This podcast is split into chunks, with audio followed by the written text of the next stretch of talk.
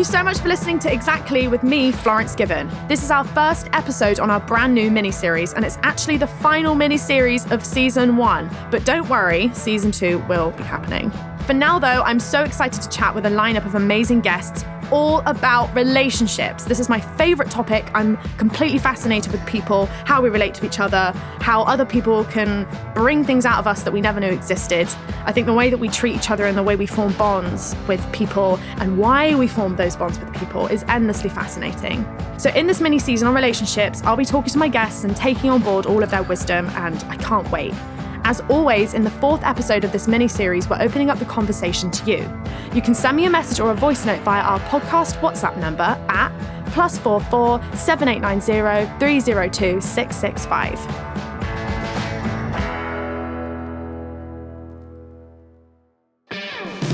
So, back to today's episode, I'm joined by podcasting royalty Elizabeth Day. She is the host of the How to Fail podcast, has written seven books, and her new podcast, Best Friend Therapy, sees Elizabeth and her best mate, who's a therapist, Emma Reed Turrell, pick apart how we can all set better boundaries and looking at how other people's expectations of us impact the way we relate to each other. So, I wanted to talk about friendships first with Elizabeth because so much of the emphasis is on romantic relationships, and I don't think we actually really acknowledge and take the time to look at how important friendships are and how they change and grow and often deteriorate throughout our adult lives. I remember growing up, I always thought that my my besties in primary school were going to be with me forever, and no one really talks about the heartbreak of friendship. We rarely talk about how to navigate friendship, how to be a good friend, how to have boundaries, and even how to break up with friends when those relationships no longer serve us. Your friends and the company you keep shape you, from the advice they give you to their own decisions and their own lifestyle choices. The famous saying is, Show me your friends and I'll tell you who you are. And I think it's so accurate and so true. And your friends do reflect back to you all the different parts of yourself.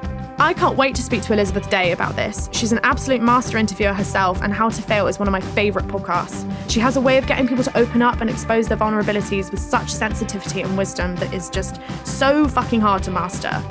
Elizabeth recently said something in an interview that I just found so poignant. She said, We're all used to the idea of working on a romantic relationship, and we've normalised the concept of seeking outside help when needed in those scenarios.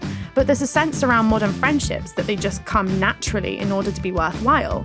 I think she's absolutely right, and I can't wait to explore this topic more with her today. Elizabeth, thank you so much for coming in to talk to me today. I didn't know that you were coming into the studio, so I'm just actually so, so delighted to meet you in person. Um, how are you? I'm great, thanks. Yeah? I'm delighted to meet you in person too. I sort of insisted. I was like, no, I want to do this one yes. in the flesh because yes. I want to meet Florence. Yeah. So that's why I'm here. Oh, it's amazing. Thank you so much. I, have so much I want to talk to you um, about today. But first of all, I'm going to go in with my five icebreaker questions that I ask all of my guests. Just say the first thing that comes to your mind. Okay, number one, what's one thing that sets your soul on fire? Marmite on crumpets. Gorgeous. Okay. okay, number two, if you could wear one outfit for the rest of your life, a look that would define you forever, what would that be? Doesn't have to be comfortable, doesn't have to be practical. Like, how would Elizabeth Day like to be remembered? By the way, your name's amazing and I can't stop saying it. oh, thank you. Thanks. Yeah, I quite like the fact that my surname's a single syllable. It's so cool. Okay, the outfit that defines me for the rest of my life is a perfectly, impeccably tailored trouser suit. Okay, what's the pattern on it? There's it's probably either like um a kind of velvet but no pattern just a single color like i've got a really lovely one that i love at the moment which is a kind of ochre velvet. Oh. yeah or a dark blue velvet. Ooh. actually a dark blue velvet tuxedo no because you're not going to believe this because today a dark blue velvet suit arrived in my flat. Shut up. Yeah did I, you order it? ordered, yes. I ordered it months just ago. Just manifested it. Yeah from, I ordered it months ago from Etsy. It has these cute little shoulder pads oh. that make me feel fucking incredible. Yes. Um so that arrived literally just before I got here. Um, opened it up and I was like, there she fucking is. my, so my blue velvet suit. Yeah. Okay. Uh, next question. What's something that people frequently misunderstand or get wrong about you before they know you? I think people misunderstand. It's not necessarily that they get it wrong because it's kind of flattering. Okay. I think they think that I seem calm. okay. Mm-hmm. and like I have it sorted. And yeah. actually, I am riven with anxiety and worry like the rest of everyone on this planet. But I've always been what my mother would call a worrier, but what in modern parlance we would call someone with anxiety. Okay. So yeah. I always overthink everything. Mm. And are you someone that always ends up pulling it off? Most of the time. Yeah. And I will drive myself into the ground almost doing that. Yes, my dad explains it almost like a duck swinging, swimming in the water, where it looks so peaceful, but underneath its legs are going like crazy. And that's how my dad describes it, and that's how it came to me in my head when you said that. Then uh, That's exactly it. And I think it's partly because when I was at school, I was lucky enough, but also unlucky enough to be put onto this debate team. okay, And, um, and you're taught, well, I was taught anyway, to appear calm, but also to smile when you're speaking because it gets the Mm. audience on side. okay, And I learnt that at such an early age that quite often, even people who know me really well will have no idea of what's going on Wow. until I reach breaking point and I'm suddenly like, I can't do it. I Mm. can't do it. And Yeah. that's happened a couple of times in my life with like spectacular implosion. okay, But I'm getting better at handling it now. yeah, yeah. Okay, so next question. Uh, well, maybe I feel like you just answered this one. Um, finish the rest of the sentence. I'm still a work in progress when it comes to. Work life balance. And also just a, a work in progress as a person, as a fully realized being. I'm, I'm just a constant work in progress in that respect. Great answer. Okay. Okay, next question. Last question. When was the last time you majorly cringed at yourself? Oh my God, all the time. Yeah. Today, when I was getting dressed, I was like, what should I wear for Florence Given? Because- the blue velvet suit, Oh, if only. Because you always look so amazing and have Oh, thank such a sense of style. And I was like, I don't know. And I cringed at myself because I was like, am I dressing too young? Oh! Because I tried to impress her. Oh my god! So- I'm honoured that you even thought that coming to meet me today. Because also I didn't even know I was coming. and you and you look amazing. Oh, so you didn't even know. Anyway, yeah. So I cringe at myself all all of the time. All, Okay, all of the time. And okay. actually, I think that's a really healthy sense of absurdity that I have about myself. I never is- take myself too seriously. Yeah, it's it's really good. A little bit of self awareness every now and then. Okay, lovely. Now let's get right into it. So this episode is all about friendship um, and boundaries and relationships in general. And you and your friend Emma co-host the Best Friend Therapy podcast. Can you tell me a little bit about how you started the podcast with Emma? Yes.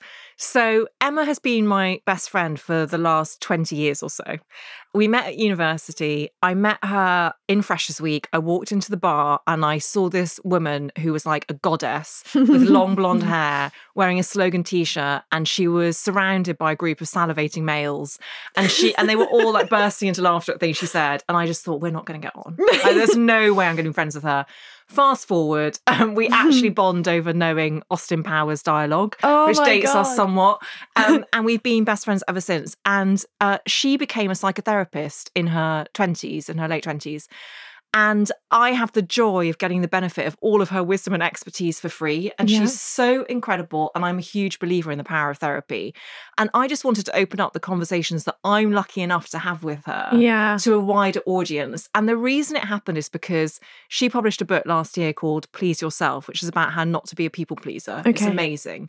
And she came on my Ordering other, it in my head already. Yeah, do it. Along with the blue velvet suit. yes. Yeah. Um, she came on my other podcast, How to Fail, to talk about failure. So uh, she had three failures and we discussed it. And we also discussed people pleasing. And there was such an amazing response to that from women who, predominantly women actually, from women who loved our dynamic as friends, but also loved her wisdom. And so it was about then bringing that to kind of wider platform. And that's the start of Best Friend Therapy, which has only just launched, but I'm really proud of it. We both are. And it's basically conversations between the two of us where she's the therapeutic expert, Hmm. I'm her best mate, Yeah. and we chat about a different topic every every single week. So Mm. we've done boundaries, imposter syndrome, games we play in relationships, and shoulds and oughts. Games we play in relationships is in uh, like almost the silent power kind of yes, thing. not yeah. Monopoly. Yeah, which is what I yeah. thought. Just to clarify. What's your favourite game? Favourite Yeah. board game? Uh, but she was super fascinating about that one because she revealed that so many of us have this kind of parent adult child dynamic triangulation within With us with our best friends or with within- everyone in our Okay. lives so it can be a boss it can be a colleague it can be a romantic partner or it can be a friendship or it can be within your families where you if it's your sort of childlike self, it's the one that fears things are going to spiral out of control and what can you do about it? If it's your parent self, it's the kind of admonishing, self critical voice. Right. And the goal is actually to be the well balanced adult okay. who's sort of driving your own car. I find that there's like a different different energy of floss that thrives within different friendships. Do you have that or Definitely. And I think it's one of those things that I've only just realized is a real positive because for ages I thought that I was being inauthentic or fake or not myself because in very different? exactly but then i realized that the complexity and beauty of being human is that we do have multiple facets Mm. and some people will draw that out more than others and we have different energies with different friendships and that's a really wonderful thing the only energy to be really wary of is draining Yes. energy Mm. where you emerge from a conversation or an evening spent with a friend and you feel really just empty because you're sort of given of your soul. Yes. And quite often I found those friendships, you rehash the same conversations over and over again, where someone will be asking you to fix something for them or just to be able to offload emotionally on you. And the one thing that I think defines a really great friendship is a sort of generous reciprocity Yeah. where you feel like you're also getting something back. And you're so you're so this is what I found. I don't mind pouring myself for my friend myself out for my friends, knowing that I'm secure enough in that friendship that she'll be doing it for me next week. Hundred percent. And but I know within me, within my bones, within my gut, when that's not going to happen, and Yeah. that, that that that's when it's almost like your body acts as this. Uh, what's the quote? Like your body is the most accurate barometer of how you feel about things. My body tells me when something's a bit off. It's so interesting you say that. It's so serendipitous, this podcast, not just because of the blue velvet suit, but I'm, I'm, I'm so happy about that. also because I'm writing a book about friendship at the Okay, moment. yeah. And and so I've been doing a lot of kind of research and I've discovered so much about friendships, but also about myself. Mm. And one of the things that I found super interesting is that there's your out and out toxic friend who never wants the best for you, who's always kind of passive aggressively undermining you, Mm. who you know see like deep down you sort of know that person is good for you. Mm. But as bad for your health is an ambivalent friend who is sometimes passive aggressive and undermining, but sometimes so generous and lovely and kind of free spirited and fun to be around. Mm. But because of the unpredictability of that, we can never feel safe in that friendship. Yeah. And I think you're so right that your body kind of tells you. It always does. And um, th- there are things that we cling to, I feel, to almost rationalize and just justify those behaviors because, oh, well, I love them. We've been friends for years. We have this X, Y, and Z in common. It's the same with fucking relationships. Like Yeah. you're always clinging to to the good bits or whatever because you almost have to mourn this entire idea of who they were. What does that also mean about you to be with that Yes. person if this is who they are? And you have to move people from being safe to unsafe. And that's really scary. And that, so true. that's what I found with um, friends is that you don't want to have to put someone into the unsafe category. Yeah, there is there are so many um, different ways that your body tells you this kind of stuff, and often I find a good indicator, or a bad indicator of a friendship, but a good indicator that uh, your gut is right is when you hide things from the people that do you do love and trust. So if I'm not telling my mum something about a date or a friend, I know it's probably a bit fucked up, you know? Yeah. It's like if I'm not telling her something or um, my best friend, if I'm not telling my best friend this thing about this person I'm dating, I'm like, why aren't you saying that? Because you know that you just you want to ignore it. You want the red flags to like. That's hide. a great metric. And I would Mm. also say if you're hiding things from the friend in question or the romantic partner in question, that's also an indicator because there are certain friends in my past who I hid it when I had something good to share. I know. I mean, how bad is that? Yeah, yeah, yeah. Mm. And if that's happening, if you feel like you have to take the emotional responsibility of handling their mental state when something good happens to you, I mean, there are phases in every friendship Mm. that you know you're sensitive as to what you do and You might tell them a week after because they've just had the worst fucking news of their life, and you're not going Exactly. to take over the parade. Like you're not going to, yeah. Exactly. But if it's becoming routine and a habit, Mhm. then that's definitely an internal alarm bell. So when it comes to female friendships, I have found it previously really hard to express when I'm hurt. Um, and it's often come out in passive aggression. I'm I'm way more better at it now to the point where I'm almost like incredibly direct with my friends and will always set time aside to talk to them. You talk a lot about in your podcast about how communication is really important. What ways of communicating can women adopt to avoid those passive aggressive things, those those leaving each other out of social situations, all that like relational aggression that we have? What are some other ways that we can actively work to make our friendships better with each other?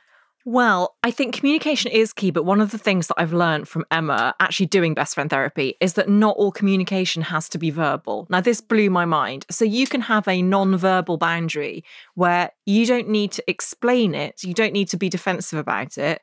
It just needs to be there. So, for instance, an example in my friendships is I hate the phone. I hate phone calls. Okay. I love texts and voice notes. Okay. How do you feel about FaceTime? Actually, weirdly, FaceTime is pretty good too. Yeah, me I- too. yeah, it's weird. It's something, Something about about seeing face, seeing Yeah. someone's face. Yeah, I sort of need that. I need to kind of see. Facial, how- yeah, it's the empathy. You can see their expression. exactly. Yeah. exactly. So I just most of my friends now know through habit that if they call me on the phone in a conventional way, I won't answer. Okay. That's my example of a non-verbal Right, boundary. That's not me being rude. It's just not my favorite form of communication, and Mhm. that's fine. For like that should be fine Yes. because friendships are about approaching each other with a generosity of spirit. So instead of Mhm. thinking, oh, she hates me, it's gone to voicemail, just think, the phone's not her thing. So that's one thing. Not all communication needs to be verbal. That Mm. really, really helped me. I think the other thing is it is also completely fine for you to say, if you are, for instance, offered an invitation from a friend who wants to meet up with you for dinner, or uh, you want to invite your friend to a party, and it just so happens that Emma doesn't really love parties.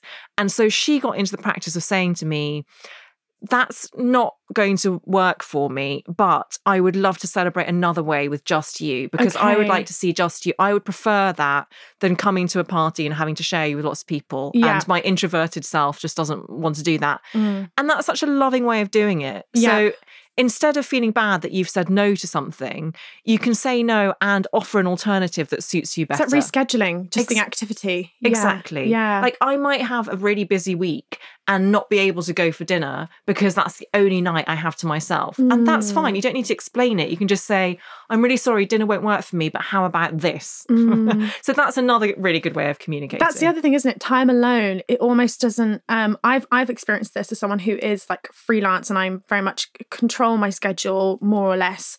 Um, that people almost don't take the schedule seriously. So when you say, um, you know, I'm writing my book, they're like, well, I'll come sit with you in the Oh, cafe. I know. No, no, babes.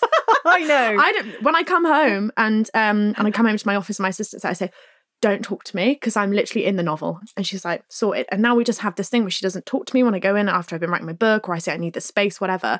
And it's yeah, I think like an energetic boundary sometimes can work that you don't need to communicate. But I think it's it's hard for people sometimes to, and I know I think a lot of people listening will feel this way, to not also so we're very good at setting boundaries, but it's it's accepting other people's yeah. because that's that's the other thing if, if you have like a, a pattern of a friendship and a pattern is established and someone changes it we, it can be perceived as rejection Definitely. right when when i all of a sudden was no longer this people pleasing fucking doormat i did say to my friends i want to let you know i'm going through a lot of changes and i love you but I need to do a lot of stuff that means I'm going to love you even more now because I'm not going to resent the fuck out of you. I'm not going to resent spending time with you because I'll say no when you ask to hang out instead of, yeah, okay, and going there the whole time, feeling annoyed that I'm here. And I feel like I called them resentment ships. So they weren't friendships, they were resentment ships where I just, I was with this person and, and then you don't really want to be there because you've got deadlines, you got this or that. And now I actually just say no when I can't do things and then say, you deserve my undivided attention. Let's do Saturday, let's do Sunday, let's do something else instead. But the resentment just builds and builds and builds because we don't communicate. Yeah, and that's another thing that Emma's taught me is that when you're a people pleaser, you're training people to come to you to be pleased. So the only way you can stop Yeah. that happening is to train them in a different way. That makes friendships sound like dogs, which I don't mean at all. But I, I really struggle with with clear communication in friendships because because love is so important to me and my friends are the biggest love of my life and so I never want to intentionally hurt any of my Mm. loved ones. But I think it comes down to what would I rather? And I think I'd always rather know if someone has an issue or a problem or something that they need to air with me. I think I'd rather know than be ghosted, which has happened to me twice in friendships. And Me it too. is, isn't it awful? Me too. It's horrible. It's one, probably the most one of the most heartbreaking things I've ever been through. Yeah, and it's a slow motion heartbreak. Mm. It takes months Yeah, and years and you to know get before over. they do sometimes. Yeah, I'm now at peace with with the ghostings because I realise that if that's how someone is Retrospectively, retrospectively, Yeah. if that's how someone is going to respond to something that's happening in my life, and I think with one example, it was because I was getting happier, and they didn't like that on Yeah. a subconscious level. If that's how they respond, then I don't want that kind of Mm-mm. friend. And in a way, just because a friendship ends doesn't make the friendship itself a failure. yes. I talk a lot about that on How to Fail, about the idea that a relationship still exists. It's still you still have all of the memories, all of the wonder, all of the shared experiences, and that person has probably taught you something really valuable that you needed to Mhm. know, and you can let them go with love, and it's not a failure just because it ends.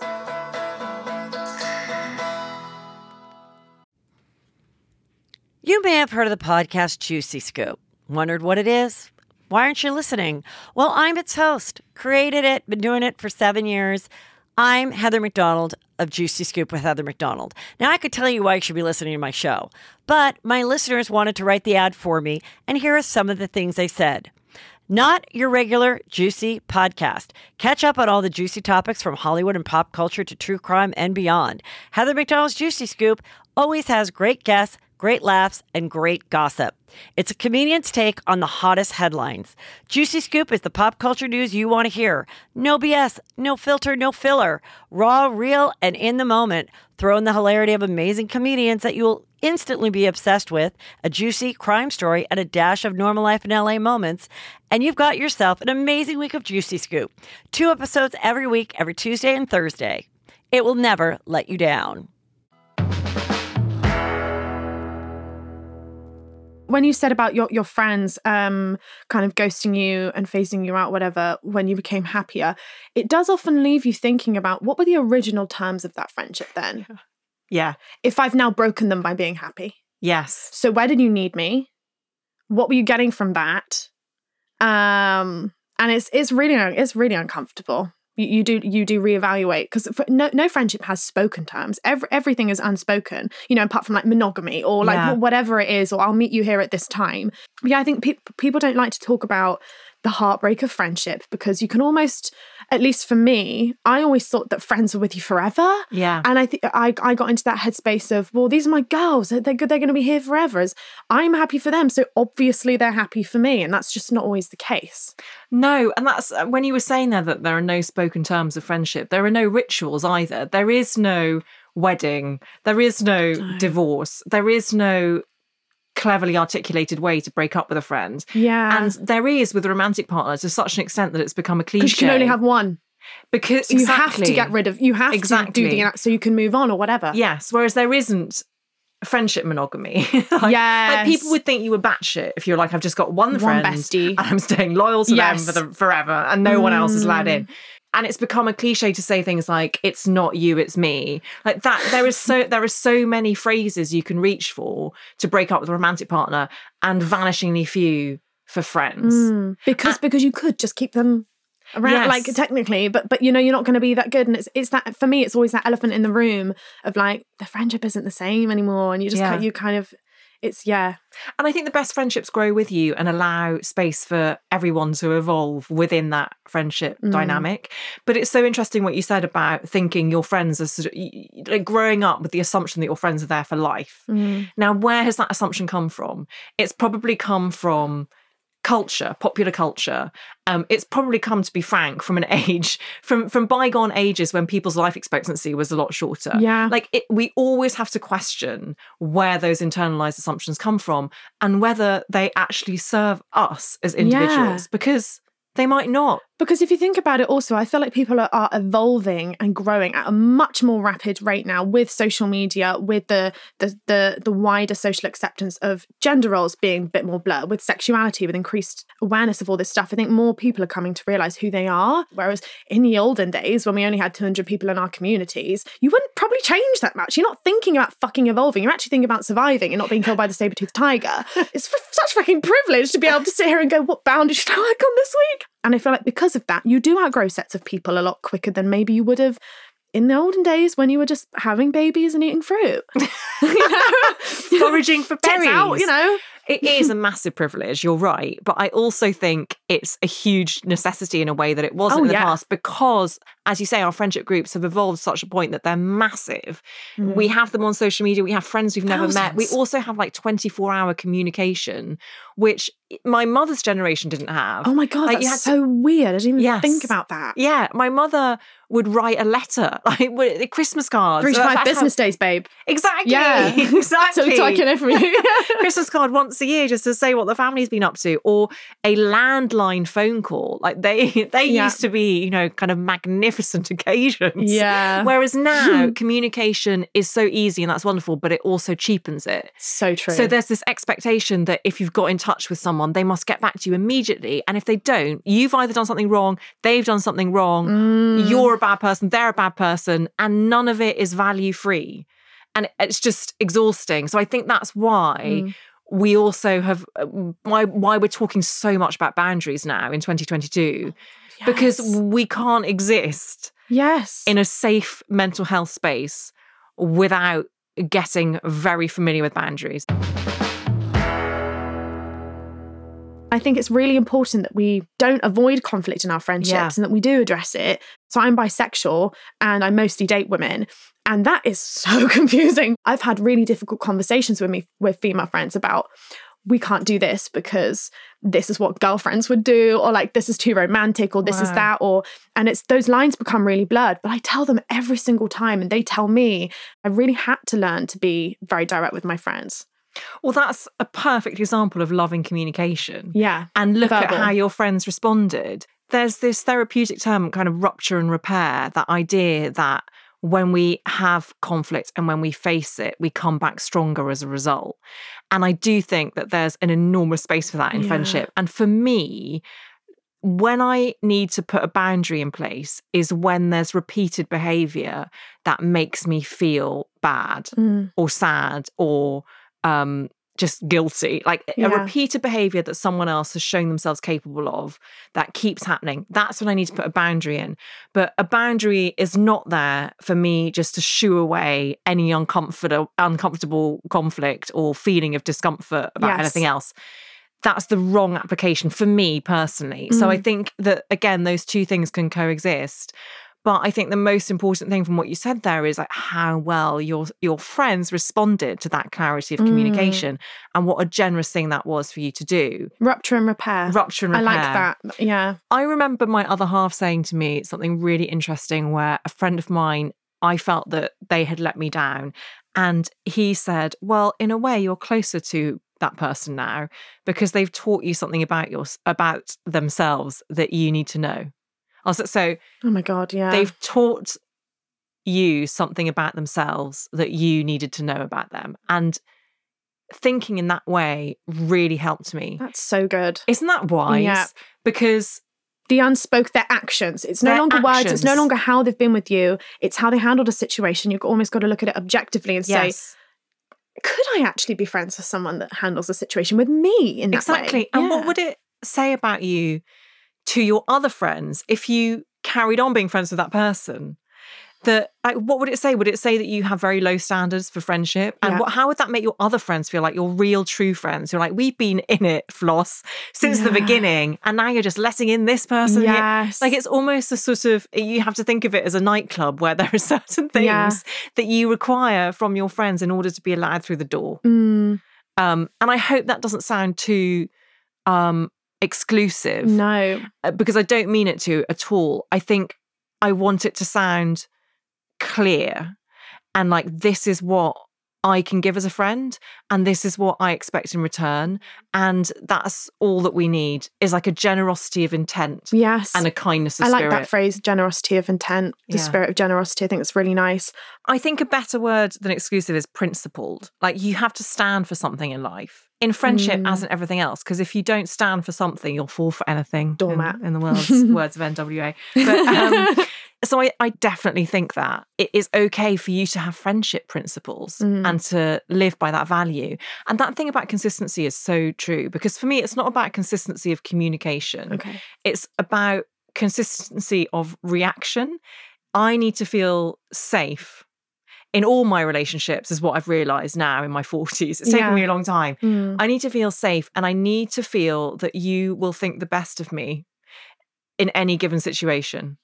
And obviously, there might be some things I do that are really hurtful or awful. And I hope that the other person will raise that with me, but that they will do that from a position of thinking the best of me. Yeah, Elizabeth's just having a bad day. I'll give her some time. Not immediately jump to, well, we need to talk about this. You know, like- Exactly. like- or she doesn't have enough time for me because look at her on Instagram being all busy and like, yes. Because and also like you said, your thing is that you you find it really hard to express when you're anxious. So you're duck on the water, pedaling Yeah. underneath. Your friends are like, fucking hell, she's living this life on Instagram. Yes, Like you need someone to be like, I know Elizabeth better than that. She's probably fucking struggling. Let me reach out anyway. Which is ex- exactly what Emma does. Yeah. Like she has this thing, she calls it her spidey senses. And she'll then leave me a voice note being like, My spidey senses are saying yeah. that you might be having a tough time. Yeah. Although it's someone who can see the feet paddling. Yeah.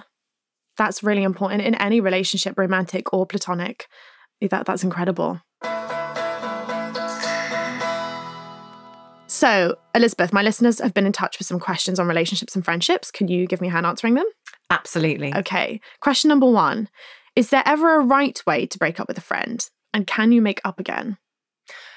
Yes and yes. But I think there's a right way to break up with an individual friend that only you will know. So it's not like there's one template you Mm, can use no. for everything.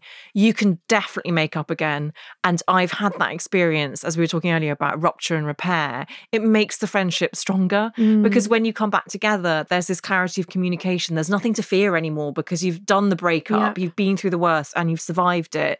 And that can be a really beautiful second act your friendship. But in terms of breakups, um, I'm very conflict avoidant. Okay. and um, it's taken me to be ghosted myself to understand that that for me is not an acceptable way of Mm. ending a friendship. So I did end a friendship during the pandemic, which I think is probably a very familiar story for many listeners because we've all been under this process of reevaluation of how we want to fill our time. yeah. And um, that friendship was a long time coming. And I ended up texting that person and saying, I'm at a slightly different stage in my life right now. And I've just got my own stuff to get on with. And I can't give the time that I would like to our friendship, but I send you nothing but love. And I wish you all the best for the future. And I sent that text Mm. and that it was uh, like honestly i can't tell you the anxiety i felt in phrasing it and then sending My it My test like tightened. I Even know. hearing that, yeah. but then the liberation that came afterwards For both of you. for both of us and that particular friend has responded so well Mm. in a way i never would have anticipated actually in a very loving way Yeah. and i think sometimes just saying that you need a bit of space is absolutely okay yeah. And it doesn't mean that that friendship is over forever, but it does mean that there's time for reevaluation Mhm. from what you want.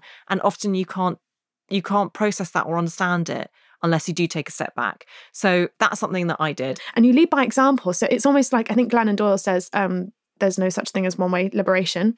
And every time you do something, you also liberate the other person to go Yes. and find it's almost like a baton of liberation. You're like, okay, now you go find what's really good for you. And I think that's the same with friendships. It's like that unconscious, un- conscious uncoupling Yeah. where you both set each other free to do what you actually want to do instead of this tether that exists. You almost like an elastic band that's on its last edge, and you just need to snip it so you can just like soar. Yes. Um, that, that that's how I felt with friendships that have ended really nicely. Have you ever had arguments with friends like proper shouty? No, Me neither. no. I mean, I don't tend to have shouty arguments anyway No, because I'm just so repressed. it's really it's really important for me to be friends with people who are still kind when they're angry. yeah. So that's not the low blows. If anyone dares um to kind of bring up your moments of, of, of like your insecurities, the things that you confided with them. I read something the other day that just it made perfect sense. It was something like when someone uses something against you in an argument, well,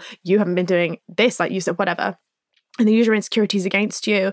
It could be anything, it could be height, It could be your weight, It could be your relationship status, It could be anything. Someone use that against you. That trust is almost it cannot ever really be mended the same because they've shown that they can use the things that you hold dearly as a weapon against you. and they haven't told you in the moment if it bothered them. Yes. They've stored it up like a squirrel storing up Mm. bitterness nuts, and then they let them explode. Yes, and yes, that too. How can I ever trust you if you won't tell me when I've done something wrong? Because I want to fucking know, and I don't want to know that there's yeah the the, the chestnuts being stored up.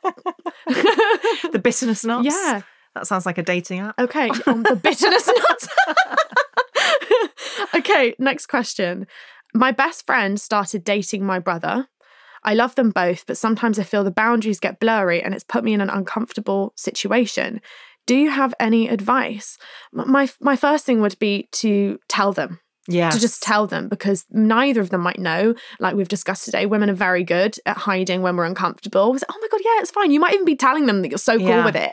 You said you love them both. I assume that they love the shit out of you in return and they would hate to think that you're going to bed at night feeling really uncomfortable. Um, that's the only thing I would say is, is to communicate that if you haven't already. I would agree with that. And I also come from a point of lived experience in that um, I once dated the brother of one of my closest friends. And what I learned from that is be totally unapologetic about claiming your friendship. Your friendship exists separately from their relationship. So you can absolutely continue to conduct your friendship. And it's that thing of having time just for the two of you as friends, doing friend things like you used to do. Mm. I think that the slight issue is as friends, you often talk about your romantic relationships, and that must be so difficult. And I, my heart really goes out to you. Like my friend dealt with it so well, and I don't really know how she did it. Yeah. But we're now, we like her brother and I broke up, and we're closer than ever, sort of because of it Yeah. and we've yeah. managed to navigate that. But um, I think what I would say is that this is a transitional phase, and if it is, if it's only just started happening, just allow yourself like a good few months to settle into this transitional phase because it will pass and it will get easier, and in the end, it will feel like you've gained a sister or a brother rather than losing a friend, and and so just like just knuckle down for these few months because I, I, my heart goes out to you, but I promise you that it will get better. And just be unapologetic about claiming your friendship. Yeah, that's really amazing advice. So almost like create the microcosm of the friendship and see them as separate entities. Yeah. Exactly. Okay, next question. I recently had a lifelong friend dump me without an explanation. How do I go about healing from that? Oh well, we can both relate to that, can't we, Yes, Floss? So yes. the first thing I would say is to be really gentle with yourself because this is something that you will have to grieve. And grief is complicated and different, and it can manifest in so many varied ways. And for me, my personal process was very, very slow. That's not to say that I felt acute grief for months on end. It's to say that it kind of came and went. And I went through all the cycles of grief. Like I went through anger, I went through denial. And then I just became more at peace with it because I understood that it wasn't about me, it was actually about her. It was about unresolved emotional issues that she had and baggage that she carried from all of her life up to that point. And there was nothing I could have done differently no. and and I went through a whole phase of like, was I a good enough friend? Did I do enough? And for me, it was a sort of gradual process of her distancing herself. And then I really questioned that afterwards. I was like, should I have made more of an effort? But actually, I was, I think, respecting her non-verbal boundary that she needed some space. Yeah. And and so at, in the end, I just allowed myself to be at peace with it. And the way that I am at peace with it is to choose to rejoice and celebrate in the friendship that we did have. And what you provided for each other. Exactly at a specific time in our lives. And I think that's how you can cope with it yeah. is to understand that that friendship was only ever meant to be for a certain phase in your life. And it's taught you what you needed to know. And you can move on with love still in your heart for that person. Yeah, that's amazing. I went through all the stages of grief as well. The last one, acceptance. Um, female friendships, we get so fucking close. And I love women so much. You know, we've been talking a lot about the, the issues of female friendship, but God, female friendship is so beautiful. We have this language that you create the, a universe with this person. So when that ends, you've just got all of these inside jokes in your head that never see the light of day again. And that is so sad Yeah. because you, you you create this language, you create these these silly words that you say on these things or and you sometimes you go it's like a breakup. You go to do something oh you don't get that because you're not that person and all of this stuff. And it is allow yourself to feel that sadness because i didn't let myself feel like that for a while um because even with social media you think the friendship is still alive and it's it's it's really heartbreaking. So i'd say just allow yourself to be really sad to cry about it um because this person probably has formed a big part of your life if you've been friends with them for years.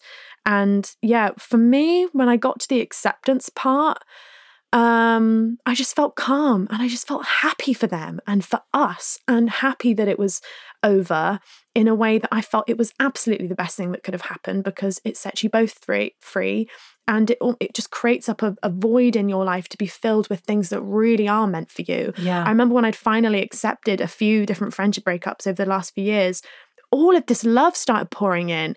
Um, incredible things were happening to me. And it was because I'd accepted that it wasn't for me.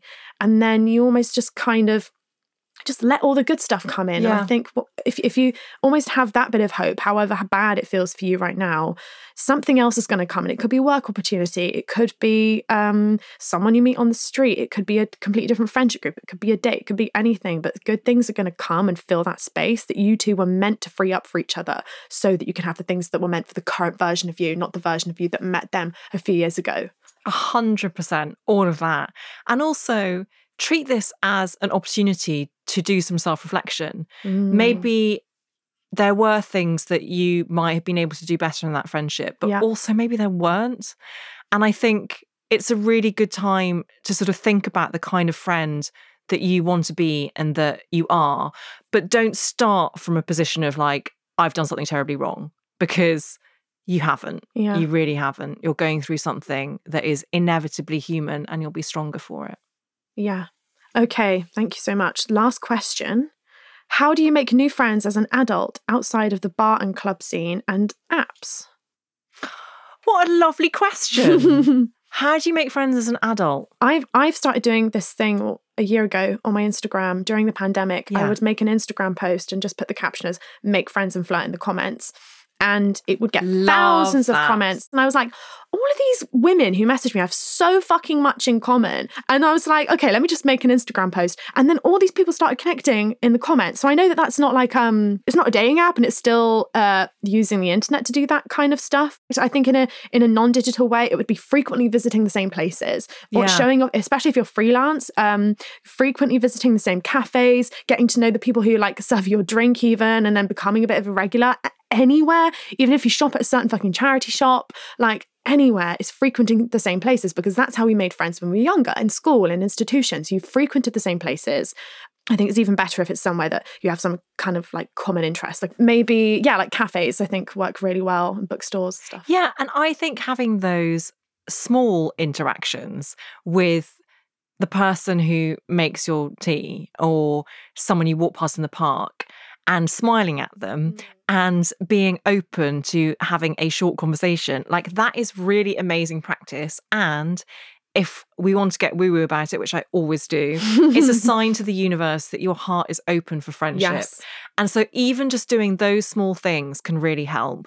Then there's all the kind of other advice about like join a book club or which has at its core exactly what you were saying, which is a kind of similar interest Mm. scape. Yeah. But I think it's that thing of um, starting out your day being open with that intent. And then you'll realize that friends can be found in so many different places that you never established. And also go on Florence's Instagram Yeah. and have fun and flirt in the comments. I just I just wanted to like let people know that this is not something to be ashamed of not being able to make friends and that's why I did it is because I know that there are so many I think most women actually just crave friendship with cool other women. I still walk into rooms sometimes and I'm like god that is so cool she'd never fucking talk to me. And I just that's why I made the, those posts because I think most women we almost like assume that like you and with your best friend. You, you thought that she would like we're never going to get on Yeah. because she's got all these people around her. She's so beautiful. She's glowing, and it's um most women do crave connection with each other. I just think there's a lot of things that get in the way of that. Exactly. Remember always that you're comparing your insides with everyone else's outsides.